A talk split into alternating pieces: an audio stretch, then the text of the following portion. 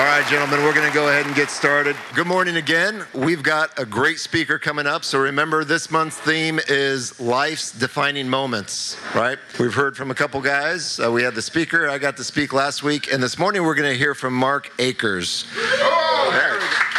Uh, the pressure's on, buddy. When they clap beforehand, you have to rise to the occasion. All right, just a little bit about Mark. Actually, I met Mark here and it feels like we, we were fast friends and it feels like we've been friends forever. He's one of those kind of guys. But Mark is a really, really cool dude. Mark is extremely cool. He's very creative. He's a bit of an athletic stud. When I asked him what he did, he reminded me of myself, right? Because people, you know, my wife is still like, I don't know what you do. And so I asked Mark, and I had to ask him again last night, like, tell me about your businesses. So one of his businesses is something called Crondola. It is for people who have a hard time with time management. So I made sure that I put it on my schedule later today to talk to him about that because that is definitely one of, one of my, but I can't find what I did with it. So we're going to have to talk. He also has, uh, is it Akers Creative Design? Mark Akers Design, yeah. So where he designs anything. And this is where he reminds me of myself because if you say, okay, well, what do you design? He just says, yeah, anything, right? Because he is an extremely creative, free spirit in that sense. But Mark is also extremely deep and an extremely caring man. So when, when I looked at the schedule, and I've given you this story before, you know, I'm like looking at August, I'm like, life's defining moments. I'm like, why do I always get the bad topics? I'm thinking about Ryan and I'm going to call Ryan. Like, why do I have to get these topics. These are the worst. But every time, once I actually get past myself, I find out that this is one of the best topics of the year. And as I was thinking, who else can speak with me? Because I'm at the first timers table, and it would be unfair to grab one of you this morning and say, hey, want to speak? That just isn't the right thing to do, David told me. So I was thinking about it, and Mark immediately came to mind. And Mark has a great story. So I'm going to stop talking so that Mark can start talking. If Mark, you want to come up here, and I think uh, maybe we'll, we'll start you off with some prayer.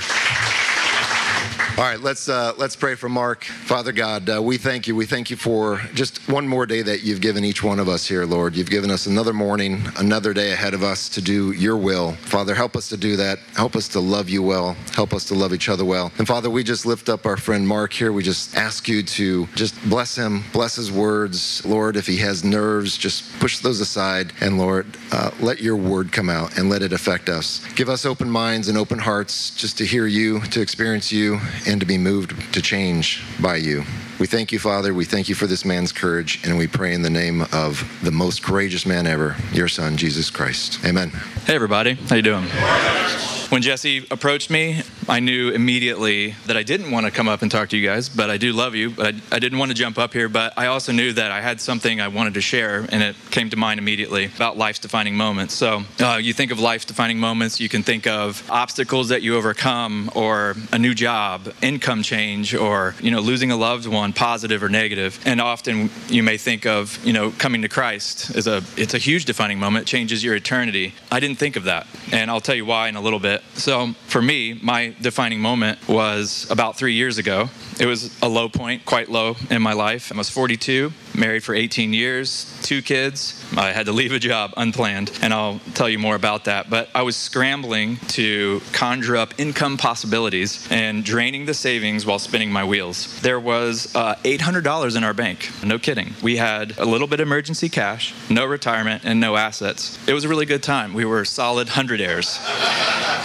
So, obviously, that was bad enough. You know, I'm an adult man with a family. But I was also wondering where God was. I was not seeing Him work in me, I wasn't seeing Him work anywhere. I began wondering if my previous experiences with Him were just coincidences. And um, I started down a path that would ultimately have me either walking with Him or walking away and walking on my own. So, how did I get there? Well, I'm going to give you my testimony. A lot of people, their stories of their testimony are going from broken to healed and, you know, big changes, atheist, believer. I didn't have that story. I was born into a Christian, a privileged Christian life. And I, I mean that in a good way. A lot of privilege these days used negatively, but my parents were Christians before I was born. They were living as Christians. I was born into that family. And when I was seven, I realized my church family and the people around me, they had something. They had Jesus, and I wanted that. So I accepted Christ. I had grandparents, believers, family members, believers. I went to VBS, RAs, youth groups, youth camps. My family's friends were Christians. And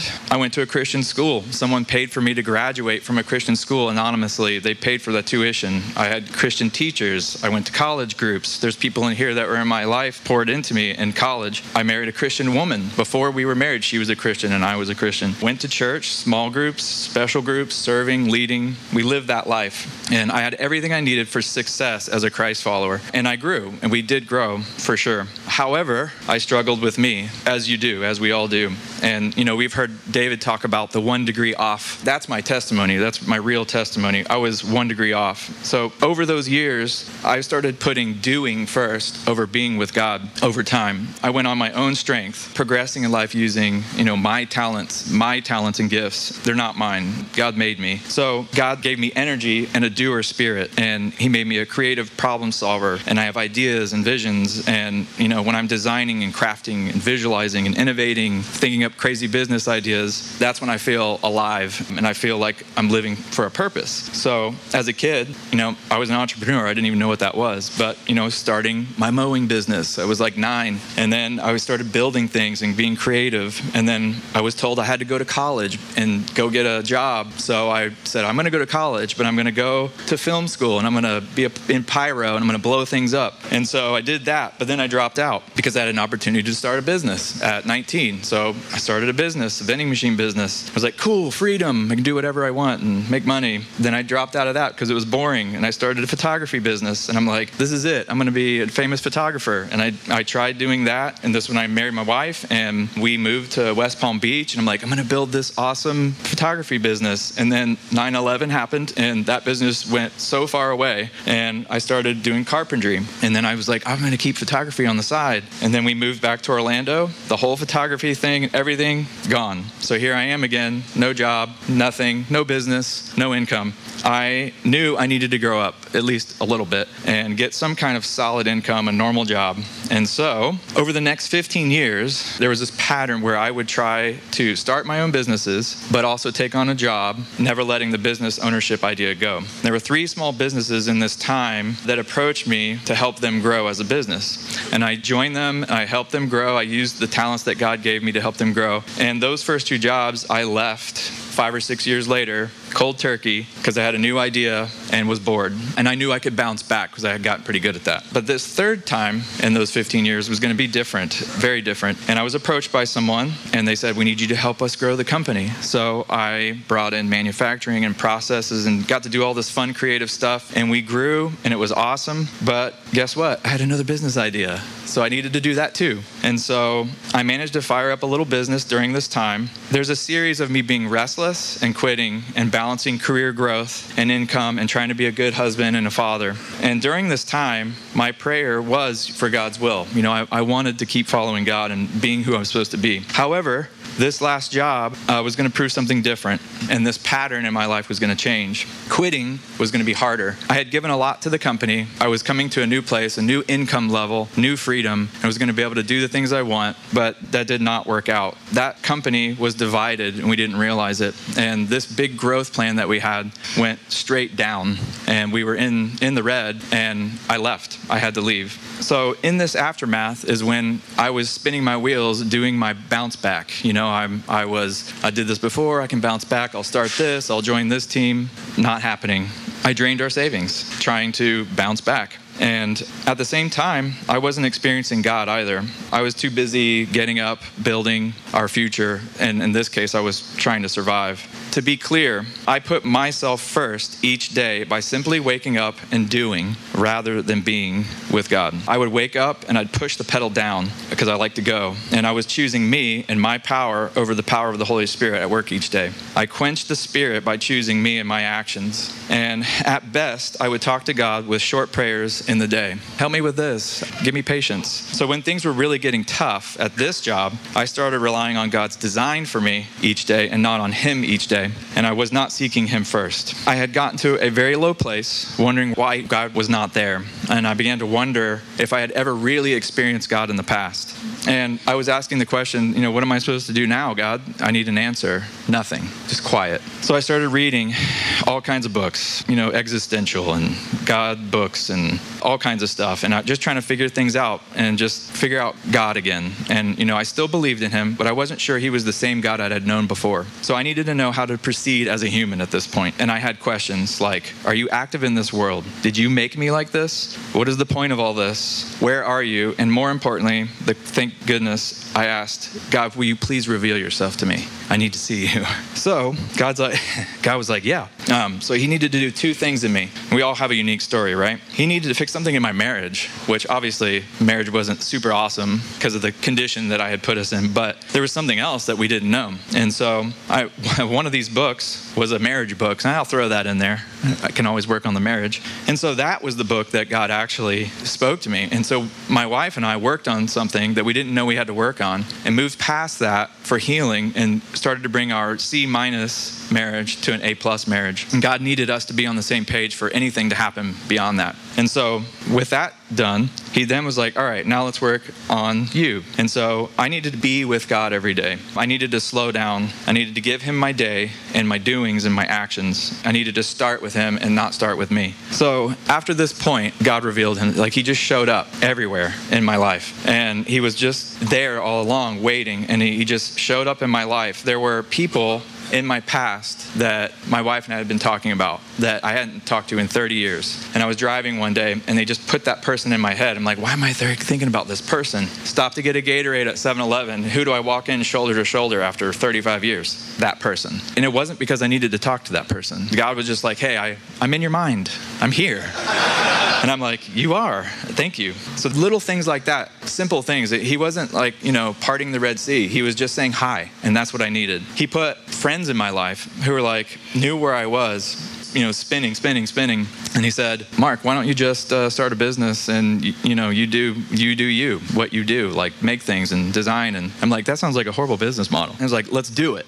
So I did it and I have been getting work two years just filled up. And it's weird work and it's awesome. And God just delivered.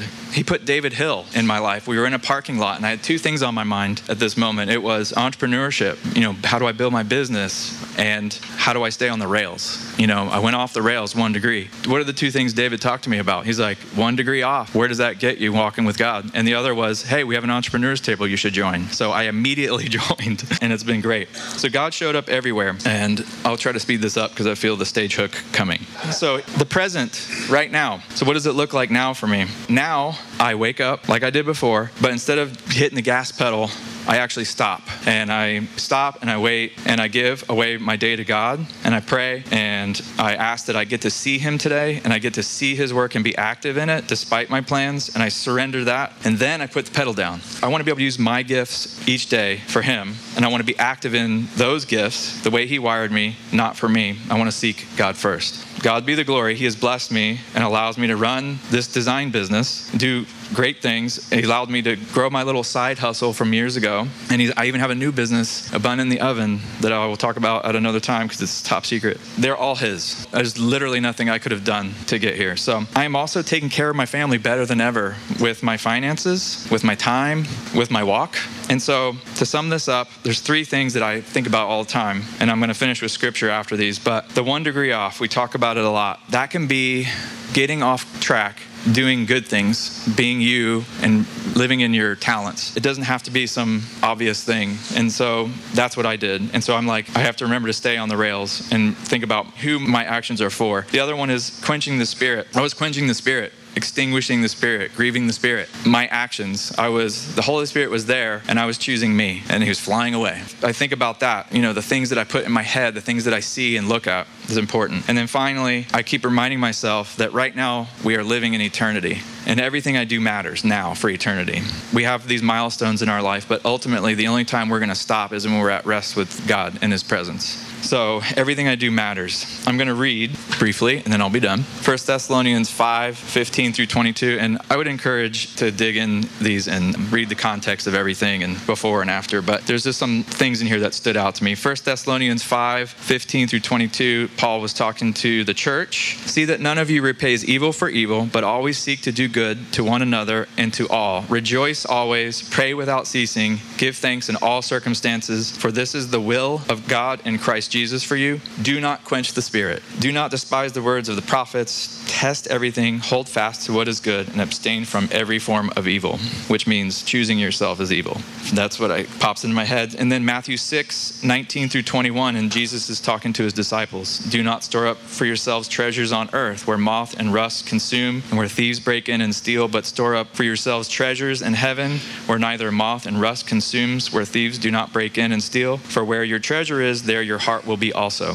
1 Timothy 6, 11 through 16, Paul's talking to Timothy, a leader in the church. But as for you, man of God, shun all of this, and you're going to have to read for yourself what he's telling you to shun. But he does tell them pursue righteousness, godliness, faith, love, endurance, gentleness. Fight the good fight of faith. Take hold of eternal life. We're living in eternity right now. Take hold of eternal life to which you were called, for which you were made, the good confession in the presence of many witnesses. So, God has already made the day. He's already working. He doesn't really need us, but He wants us. He's working before you. Open your eyes, and He is behind us. He's with us right now. He's in our future. God never left me when I was low. I left Him, and He used that to mold me and define me and to refine me now, and I'm extremely thankful for it. That's it.